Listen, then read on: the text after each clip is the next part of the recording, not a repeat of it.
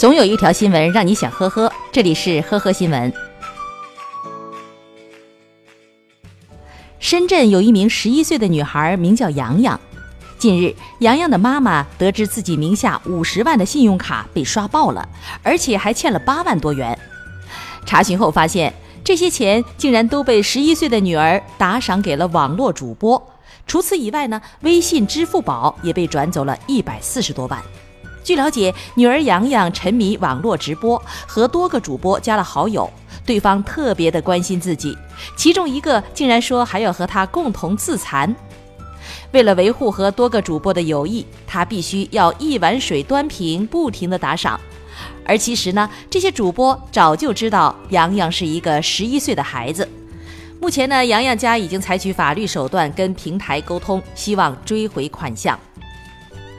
陕西西安网曝一位自称有研究生学历的女子花六十六万买新奔驰，车还没开出门，竟然就发现发动机漏油。店方的回答就是三包，并表示给他们三天时间研究解决。女子等了十五天，最后得到的方案就是只能免费的换发动机。女子不接受，跑到店里要说法，坐在车子的引擎盖上哭诉：“如果这事儿有的谈，我就不会做出这么不要脸的事儿。我今天在这儿很丢人的，你知道吗？现在是网络社会。”最后，就像女子担心的一样，视频在网上引起了大家的热议。目前，店方称事情已经得到解决，不便告知解决的方案。近日，重庆渝中的一名四十三岁男子罗某在街边行走的时候，发现一个三岁小女孩正拿着手机到处走动玩耍。这个时候，罗某竟然起了歹意，趁女孩脱离家长视线的时候，一把夺过手机就跑。逃跑中，他还自作聪明，边逃跑边乔装打扮，妄图躲避视频的监控。没想到两天后就被民警抓获了。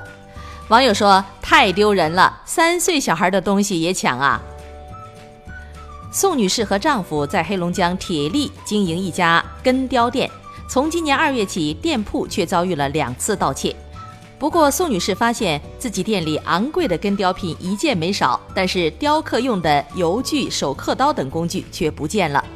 警方接到报告后查明。木匠蓝某之前光临了根雕店之后，瞬间就痴迷上了根雕，最后就动起了歪脑筋，潜入店内盗走了宋女士店里的雕刻工具和大量的毛料，准备自己来练。